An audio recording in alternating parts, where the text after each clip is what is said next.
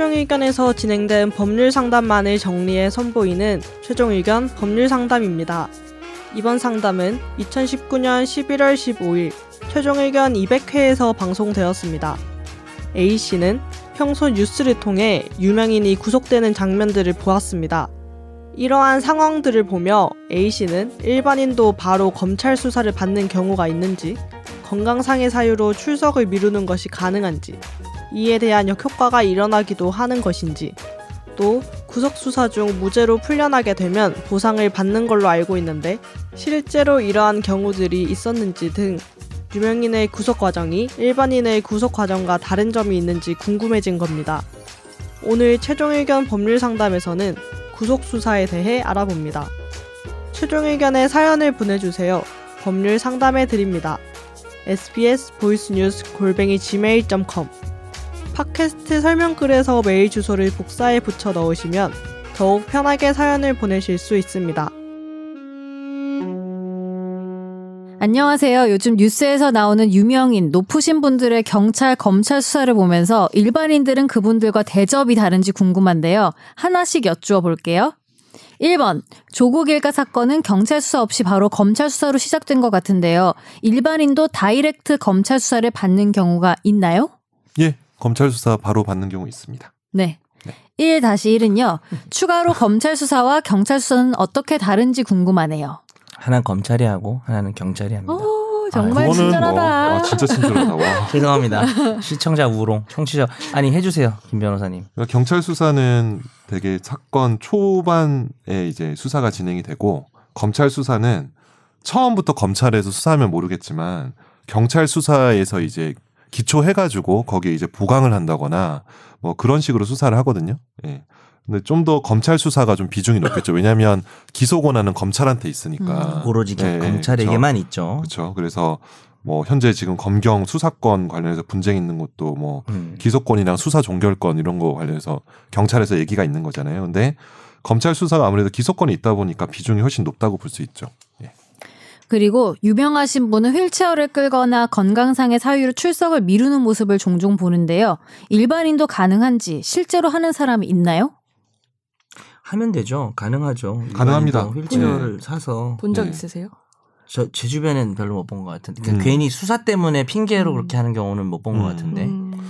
근데 이 수사 대상에 오르면 실제로 굉장히 몸의 컨디션이나 정신적으로 되게 힘이 많이 들거든요. 음. 근데 이제 지금 재벌 재벌 편드는 거예요? 아니 재벌과 회장님만 그런 게 아니라 네네네. 실제 이제 일반인들도 수사 선상에 올랐다는 그 피의자가 됐다는 사실만으로도 굉장히 좀 데미지가 있어요. 음, 그래서 컨디션, 그러니까 뭐 원래 당뇨가 있었는데 더 심해졌다거나 뭐 음. 이런 식의 지병들이 더 악화되는 거 제가 많이 봤어요. 음. 예. 근데 그거 말고 음. 휠체어? 안 아픈 듯 하는 거. 안 아픈 듯안 하는 거? 아픈 듯 하는 거는. 그 코스프레는 저는 못 본 것 같은데 제 주변에서는 유명하신 어. 분들만 하는 거 유명하신 같네요. 분들만 좀 코스프레 하는 것 같고요. 음. 뭐 실제로는 네. 네, 2-1. 일반인이 이렇게 출석을 미루는 등 계기다가 결과적으로 역효과가 나기도 하는지. 그 이제 안 아픈데 아프다고 혹은 뭐 출석을 미루면 뭐 체포영장 날라오고 음. 이렇게 되겠죠. 예. 주로 역효과가 나죠. 그죠 역효과 음. 나죠. 진짜로 아픈 경우가 아니라면은 맞아요. 네, 3번은 포렌식이 유행인데 휴대폰 PC를 압수수색 당할 때 만약 아이폰, 아이패드, 맥 사용자라면 비밀번호 또는 지문 Face ID 제출해야 하는지 그리고 애플은 절대 못 푸는지. 아 이거 진짜 좋은 질문인데요. 와 예, 이거 지금 어 뭐라 그래야 되나?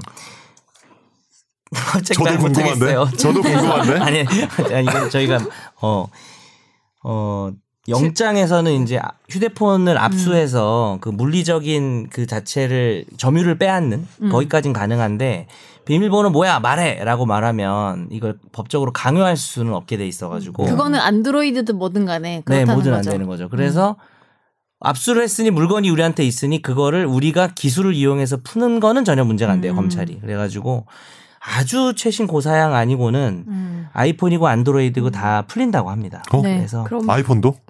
그, 예? 아이폰도? 아이폰도요. 음. 근데 아, 이제 났네. 현실에선 이래요.